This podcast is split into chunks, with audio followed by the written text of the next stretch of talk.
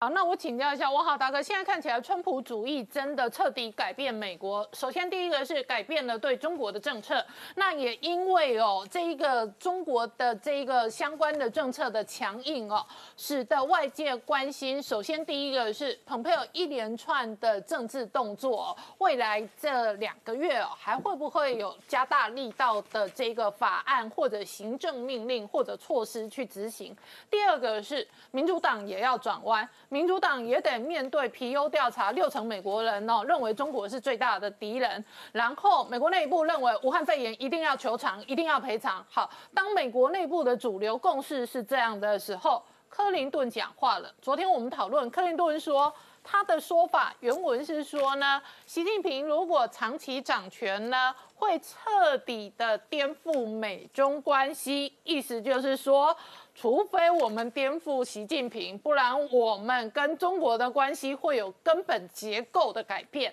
那奥巴马是在新书上面直接讲，他把这一个环境推给金融海啸。他说，如果不是为了金融海啸，如果不是为了华巴华尔街那帮人的出事，后来又想要这一个呃救命纾困发大财的话，我基本上会对中国很强硬。你怎么看？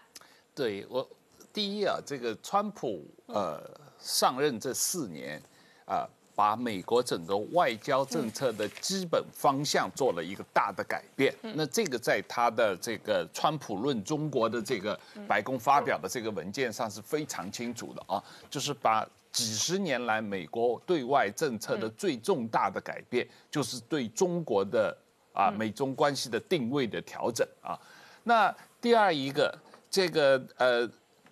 慢慢的，在川普这四年，美国两党对于中国态度强硬的共识是有了啊。这个呃，跟奥巴马当政也好，跟呃这个呃克林顿当政，甚至小布什当政时期，那是不同的啊。这个美国国会两党对于中国的态度强硬是有共识的啊。那第三一个呃，我觉得。呃，Pompeo 这一次对于台湾问题的定位啊，所谓台湾从来不是中国的一部分这个说法，实际上是对于所谓美国的一个中国政策的一个阐述的一个明朗化。也就是说，美所谓美国的一个中国政策，实际上是包含三句话，一个是说世界上啊只有一个中国，中华人民共和国政府是。中国的唯一合法政府，但是台湾从来不是中华人民共和国的一部分。嗯，这个三句话实际上是不矛盾的啊。也就是说，美国承认中华人民共和国的政府是一个中国合法的政府，跟美国不承认台湾是中华人民共和国的一部分，这两件事情一点不矛盾。嗯啊，那蓬佩奥把这两件事情。讲得非常清楚，而且我觉得这两件事情越来越成为美国的两党的共识啊。那我。认为在这个问题上，啊，不管川普啊能不能连任，他这四年对于整个美国对中国关系的调整和美国整个外交政策的调整，影响是非常深远的。嗯，那呃，现在这个无论是而且两党有一点点要加速超车的 feel，是。蓬佩奥的这一个论调是加速超车，然后克林顿跟奥巴马跟，那拜登一定要跟的啊。是傻瓜。是克林顿和奥巴马现在等于是在推卸自己的责任啊。某种意义上来说，奥巴马说这个责我对中国软弱的责任不是我，是我对中国软弱的责任是金融海啸。那克林顿说我对中国软弱的责任不是我，我对中国软弱的责任是因为我那个时候认为只要把中国拉进全球化，中国会改变的。而且不知道习近平这样搞啊，他修宪搞集权呐。我觉得呃，克林顿对于习近平。的说法是正确的，因为确实某种意义上来说，川普之所以制定了美国全新的对中国政策，很大程度上也是过去八年习近平对外政策的结果，是习近平对美政策的结果啊。就习近平如果没有这样搞集权的话，川普还没有这个政治资本来嘴克林顿跟奥巴马的软弱嘞。是，呃，某种意义上来说，如果。习近平没有这么搞集权，没有这么呃强硬的对外扩张的，或者搞战狼外交的话，全世界的人民，包括美国的政要，还对中国共产党的本质还没有认识的这么清楚。嗯。啊，这个问题是你对你对中国共产党的本质，呃，不光是他对内内政的本质，很大程度上是对外政策的变化。嗯，因为。说老实话，毛泽东时期也好，或者邓小平时期，哪怕在邓小平、江泽民时期，他们在对内搞中共的一党独裁这方面，跟习近平是没有太大的差别的。只不过就是邓小平搞的是一个呃群龙治水，是一个八大佬啊联合执政啊呃联合执政。那习近平是一人独裁啊。对内实际上压制少数民族，对内压迫宗教自由，对内侵犯人权，对内的很多政策是没有太本质的差别的，但是在对外政策上是有差别啊。那邓习近平的这种要以前的年代敢直接嘴美国国务卿是人渣吗？呃，毛泽东时期经常这样说 啊。毛泽东这个可是大家看不到啊。呃，对，大家不记得了啊。但是毛泽东反美。播放的央视影片是挂在网络上，欢迎捧佩尔收看。是。欢迎人渣看好看满看到饱。是是啊，可是毛泽东时期，《人民日报》也是天天头版骂美国人。那个时候他主要骂的是杜勒斯啊，美国国务卿杜勒斯也是骂的狗血喷头啊。真的啊？那当然了，这个呃，那杜勒斯可能不容易看到啊。啊，杜勒斯。看不懂中文，他也没在在乎中国怎么说。现在他们骂 蓬佩奥人渣，我们都看得到，而且我们都帮忙扩散播放。是是是，这个国务院、美国 A I T 也都是天天在看啊，这个，所以这个呃，现在的问题是。这个这个呃，因为所以是因为网络时代以前的这一套手法，在这个年代没有办法管用吗？呃，我我觉得以前的没有习习近平是一个没有想象力的人，他基本上都是在抄毛泽东的手法啊。那他这个对于这个美国政治人物的个人的攻击。当然，只是会把他的整个这种战狼外交的层次降低嘛啊，因为他说老实话，他并不是在做一个真正意义上的啊意识形态的争议，他现在把整个意识形态的争议搞成一个个人的对于。呃，蓬佩奥的个人的这种呃斗争。啊斗争啊，那是完全就像当年呃毛泽东斗这个呃刘少奇，呃不是斗刘少奇啊，斗杜勒斯啊，斗美斗美国总统的这样的一个手法是一样的啊。那但是这个啊本问题是这个习近平他整个态度，他这个所谓中华民国人民共和国中华。中华民族的伟大复兴，跟美国要争霸，要把美国赶出太平洋，要这个呃中国这个要领导亚洲，整个这个心态，这个现在让美国人看得越来越清楚了。从这个意义上来说，不光美国人越来越清楚了，欧洲人也明白了，亚洲人也都明白。所以从这个意义上来说，很多习近平现在碰到的困难，所谓大家围堵中国，是他自找的。所以王浩大哥，我在回溯这整个大结构，就是中央没钱，地方政府没钱，然后小银行没钱，然后大企业没钱。现在出事的都是大企业，然后大企业没钱之后，这些大企业的烂账谁要承担？银行体系要承担。所以呢，银行体系最后谁要承担？习近平的天下要承担。所以习近平这两天哦，传出来北京对马云说。你企业家要爱国，你要拿钱救国，你要拿钱救党啊！这串起来非常合情合理。这个是合情合理嘛？因为现在党有危机了，所以这个爱党爱国的那些商人要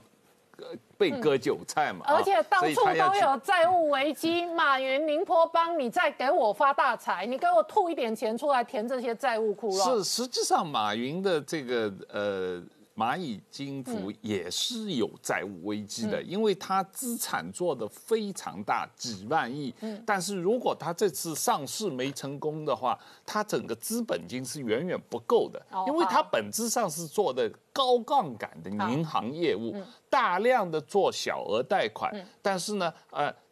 这个小额贷款在中国本质上是一种高利贷，就是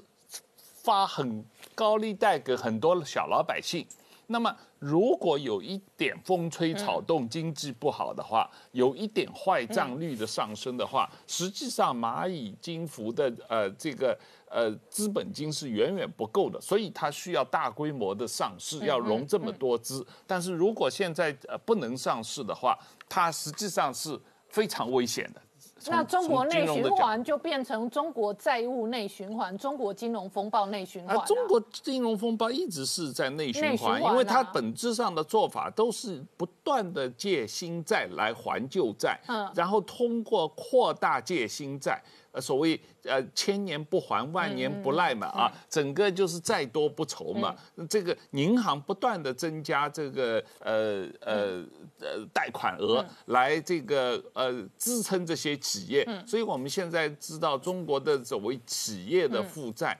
普遍平均。啊，加总应该是超过呃 GDP 的百分之一百七十五以上嘛啊，那是我我想经过这次武汉肺炎的疫情，实际上中国整个企业的负债情况在进一步的恶化。所以习近平想要做的经济内循环，最后很有可能看到的是债务风暴内循环。我们稍后回来。好，那我请教一下谭老师哦，天下为中的重要核心带头大哥是老美，那美国国务院最新关于中国挑战的报。告哦，也揭露了新一轮的政策方向。是呃，最近这一波，因为这个美国大选刚结束嘛，哈，那么大家就会看说这个拜登上来了，那么这个啊美中台关系是不是有改变？哈，那么也会牵动到台美关系，牵动到两岸关系。所以在这个时候，两天之前，美国国务院啊，那么他呃出了一篇非常有趣的报告，哈，那这个报告的名字叫《The Elements of China Challenge》中国挑战要素的报告。那他这个我这个七八十页啊，那么我花了时间把它看完啊。那么关就我我我认为对这个对于关心这个美中台关系哈，还有这个美中关系的人，应该认真的去看。怎么说呢？这个报告是美国的国务院的智库写的，但是你通篇报告里面，它涉及到非常高的政策的思维、哲学的层次，而不见得是从战术的角度，也跟。直接过去几年来，川普在执行的战术层次不太一样。换句话说，你可以看到这个报告的内容基本上跨越了两党，跨越了党派，大概也不会因为政府的换届或换党执政而有所差别。我简单的说明一下这个报告大致的内容好了啊，就是说他提了几个面向，包括中国构成的挑战啊，那么中国的行为，那么中国行为的思想根源啊，中国的弱点。还有确保自由等等，去探讨这个中国共产党 CCP 的战略野心对世界的威胁，好，还有它的背后的思想跟中共政权的弱点。他特别说，中国之所以是个挑战，就是因为其所作所为。那美国面对中国的挑战之后，必须要超越官僚体系的门户之见。跨越短期选举周期的稳健政策，这就是我刚刚讲的。现在大家在谈说啊，这个拜登来了会不会改改选预测完全不一样了？那么这个报告它的写法就把高度拉到一个哲学层次、战略的思维的层次去看这个问题。而且你再看，他列了说面对中国挑战的十项任务，你去看这十项任务在写什么？大概大概哪一党的人都会同意的，促进美国的宪政跟公民社会。维持强大的军事力量，加强基于规则国际秩序，重新评估美国盟友的体系。你看，那个拜登是不是一直讲这个跟美国盟友的关系？哎，这个是川普的执政下的国务院的报告啊，哈。那么加强盟联盟，并且建立国际的组织，以促进民主人权。哎，你看这一点是不是跟民主党的这个拜登讲的一模一样？可是这个是川普执政的国务院的报告哦。第六点，哈，在公平对等的原则之下，和北京合作。促进美国利益，但在必要的时候也必须要限制、要威吓中国，并且支持在中国的自由民主。好，那么接下来说，教育美国人对面临中国的挑战，训练新一代去了解与中国的大国竞争，改善教育体系，这个提倡言行一致的自由原则。所以，我可以，嗯，大家可以看到说，这样的一个国务院的报告的高度。绝对是超过了党派，在剩下只剩下八九个礼拜的这个川普的政权的时候呢，我想出这个报告的意图非常明显，就是需要建立一个可长可久的中国政策。面临中国的挑战，美国应该怎么处理？嗯，那同一天同一个时间，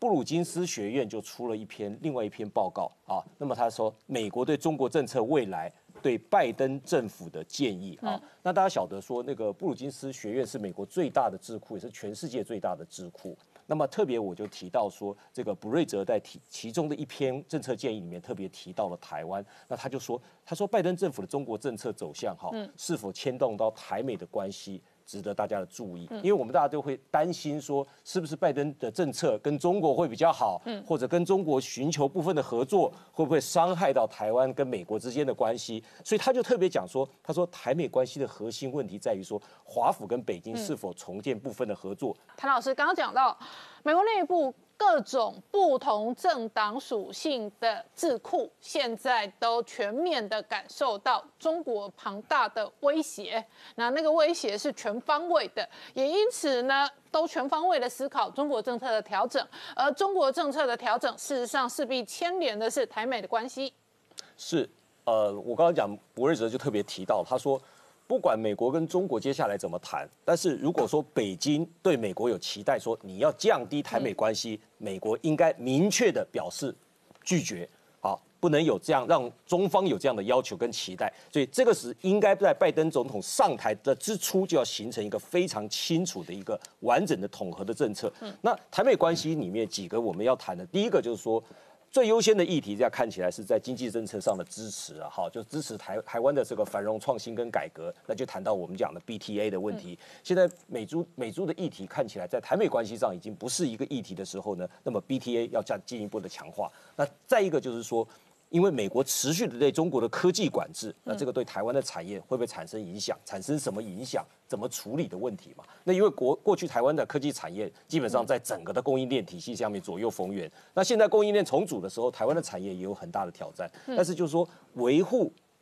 台湾的经济实力，对美国来讲也是美方的重大利益，所以拜登政权他就必须要整体的评估，说继续对中国的科技管制、科技产业的政策。是不是影响到对台湾、对台湾的产业的影响？特别是涉及到技术转移的经济安全的风险上面的事情。所以最起码啊，最起码，那么布鲁金斯也认为说，美国应该采取一个对于附附这个这个 collateral damage，就是附加的伤害比较低的方式，比如说抓大放小啊、除外规定啊，来降低对科技产业政策对台湾经济的损害的啊。我想这个事情其实是对拜登新上来的时候。美国华府的最大智库对拜登政权关于中国政策以及涉及到台湾影响的政策建议。美国华安报署长下个月即将有访台的这一个行程，台美的正常交往哦，逐步的国际化跟公开化。不过今天这个时间点呢，这一个过去台积电的蒋尚义讲罢，武汉红星的创办人呢，现在留下的是中国半导体噩梦。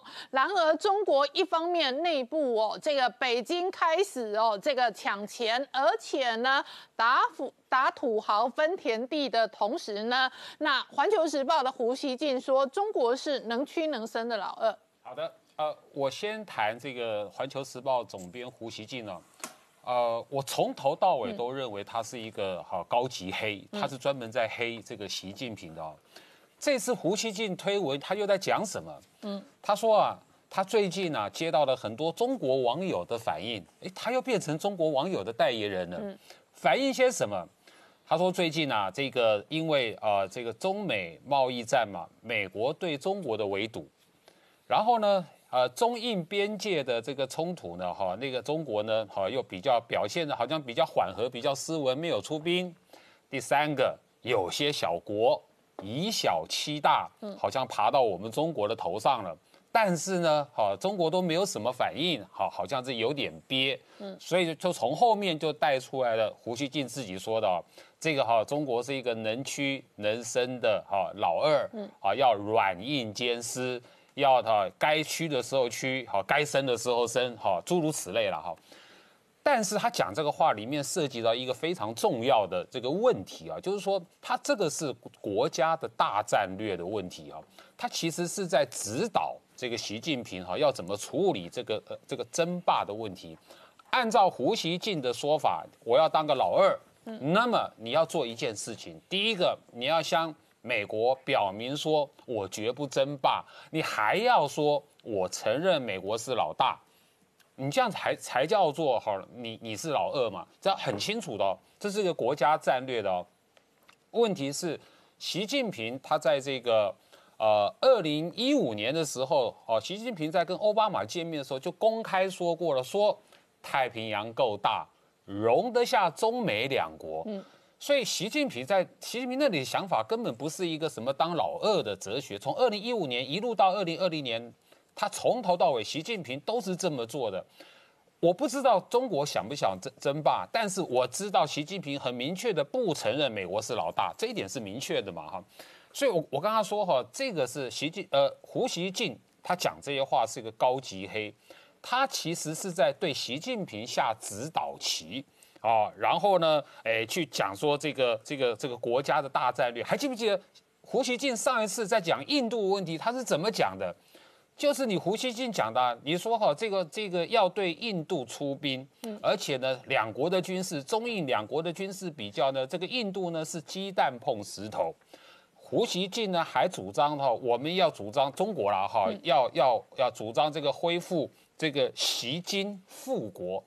锡金本来是一个独立国家哈，现在是并入印度的一个邦了，就是说还要介入这个印度的内政。就是你以前是战狼啊，怎么你现在又变成战狼也是你，能屈能伸也是你。但是你若仔细观察习近平最近在做什么，他刚刚讲了，哈，这个视讯会议上，习近平讲的哈，嗯，这个哈不搞排他的小圈圈嘛哈，但是习近平正在搞排美的大圈圈，嗯嗯。然后呢，呃，他针对首先是针对这个美国的盟国，呃，中共驻这个澳洲的大使馆哈，最近很罕见的哈，就递交给这个呃澳洲的媒体，递交了一份文件，就是中共指控澳洲政府的十四项不满，中共有十四项不满，换句话说，被澳洲的媒体呢解读为这个中共指控澳洲政府的十四项罪名。哪十四项罪名？好好就是包括好这个破坏啊“一带一路”的这个倡议的推进，这个禁止华为这个五 G 的设备，然后呢呼吁要调查这个病毒的这个源头啊，以及在台湾问题上、在南海问题上、在新疆问题上，哈，澳洲政府哈这个这个指责这个中共侵犯人权等等十四项罪名。但是这是一个非常失礼的行为，就是说，你的外交官怎么会在当地国家向当地的媒体去丢出这十四项哈这个指这个指控？嗯，所以呢，澳洲的这个总理莫里森他非常的愤怒，他公开的在这个媒体上讲说，澳洲就是澳洲，嗯，澳洲是一个主权独立的国家，澳洲的外交政策是根据澳洲的国家利益以及捍卫人权民主。澳洲不会出卖民主跟人权的。如果因为这样子而得罪了其他国家，那么澳洲不会改变的。这是莫里森的讲话。另外一方面，加拿大的总理又来了，就是说加拿大总理一样，在最近的这个 APEC 的视讯会议上，他突然讲出一段，哦，这个儒道夫啊，他突然讲说，关于华为孟晚舟的案子，儒道夫说。我会因为加拿大遵守法律而感到后悔吗？我会因为加拿大遵守我国跟最亲密的盟友之间的这个引渡协议而后悔吗？嗯，当然不会。这个讲的就是这个这个加拿大跟美国的关系以及孟晚舟孟晚舟案的这个态度。嗯，这什么意思？所以你赫然可以发现，呃，就是说中共似乎在趁这个美国总统在换届的时候。他在对美国的盟友施加压力。你你看加拿大总理的这个反应，你看澳洲总理的反应，中共给他们极大的压力，就趁这个时候。那另外一个更好笑，就是这个刚好就是澳洲啊，包括澳洲的五眼联盟外长哈，美国、澳洲、英国啊，这个啊纽西兰五眼联盟的外长发表了一个共同的声明。这个共同的声明是针对。这个中共取消了香港这个议会立法局议会的四名民主派的议员的资格，而发出了共同声明，要求中共撤销啊，就等于说对取消这个四名香港立法会的议员民主派的议员的资格，嗯，要中共收回来，恢复他们的这个立法会的这个资格。结果你知道这个中共外交部的发言人赵立坚他怎么说吗？他竟然说。不管你是五五只眼睛，还是十只眼睛，只要侵犯我国这个主权的的这个这个这个这个领土的完整，我戳瞎你的眼睛啊！这这个是外交部部发言人讲的话吗？所以你可以看啊，难怪在这一段时间哈，即便美国总统在换届，我相信未来。就一定是啊，这个天下反中，天下为中，围堵中国，嗯，义无这个反顾的往前走吧，因为中国实在太糟糕了，这种战狼，这种流氓，就全世界哪忍受得了？好，那这个明姐，同时呢，美军事实上哦，现在是不断的加大力道威吓中国，围堵中国。对，我们看到这个近期的这个美日印澳四国马拉巴尔军演，哈，那这个整个。态势当然就是从这个南面的印度洋要对中国进行夹击哈。那我们看到，就除了美军出动尼米兹号的航母打击群，然后印度出动它的超日王号航母之外，其实更值得关注的是说，美印双方这一次哈都动用了这个 P 八的反潜机。嗯。那美军是 P 八 A，那印度是 P 八 I 哈，就特别特殊针对印度采购的一个构型。那这一型 P 八的海神反潜机哈，它对于这个猎杀潜舰哈，在现在来讲，还是全世界最先进的一个反潜机种哈。最重要的是，它机上配备的这个 APS 一五四哈的一个先进雷达。这一型的先进雷达，它是属于这种超快固态哈电子扫描雷达。它本来哈这个平时不用的时候是收在机舱里面，但是你看到 P 八的下面有一个长条形的一个方盒。它要对海进行三百六十度扫描的时候，它就会用液压的手臂把这个雷达放置到下下面的这个长河里头，然后对海扫描它的一个呃精准的能力哈，就是说可以在大范围里面所有海上的细微移动目标，包含像这个仪式。不管是潜舰，传统潜舰来讲，它必须要这个呼吸管哈，要这个升到海面或者潜望镜，要进行所谓的换气啊，那充电。那如果是这个以这个核动力潜舰来讲，就纵然它不是在水面上活动，这一型的先进雷达，它可以透过潜舰行驶过后遗留下来的航机去做判读，那可以发现说这个先前这个区块有潜舰的这个行踪出没，所以这样的一个美印双方哦出动这种。反潜机在这个地方进行联合海上军演，背后的一个战略意涵，最重要的当然是斩断这个中国从一路从南海到印度洋的这个海上重要的战略物资补给线跟生命线。所以这时候，这个美国跟印度进行这种联合反潜的演习背后的目的，特别是美国还出售了十二架 P-8I 反潜机，最近又接收了最新的一架，目的就是。未来印度洋这个部分由印度来负责，哈，对这一个中共潜舰的一个反潜跟猎杀的任务。那同时我们看到，除了美日印澳这个马拉巴尔军演，其实最近还有一个受到国际瞩目，就是日本跟澳洲之间签了一个非常特殊的叫军事上的相互准入协定，这叫 RAA。这个协定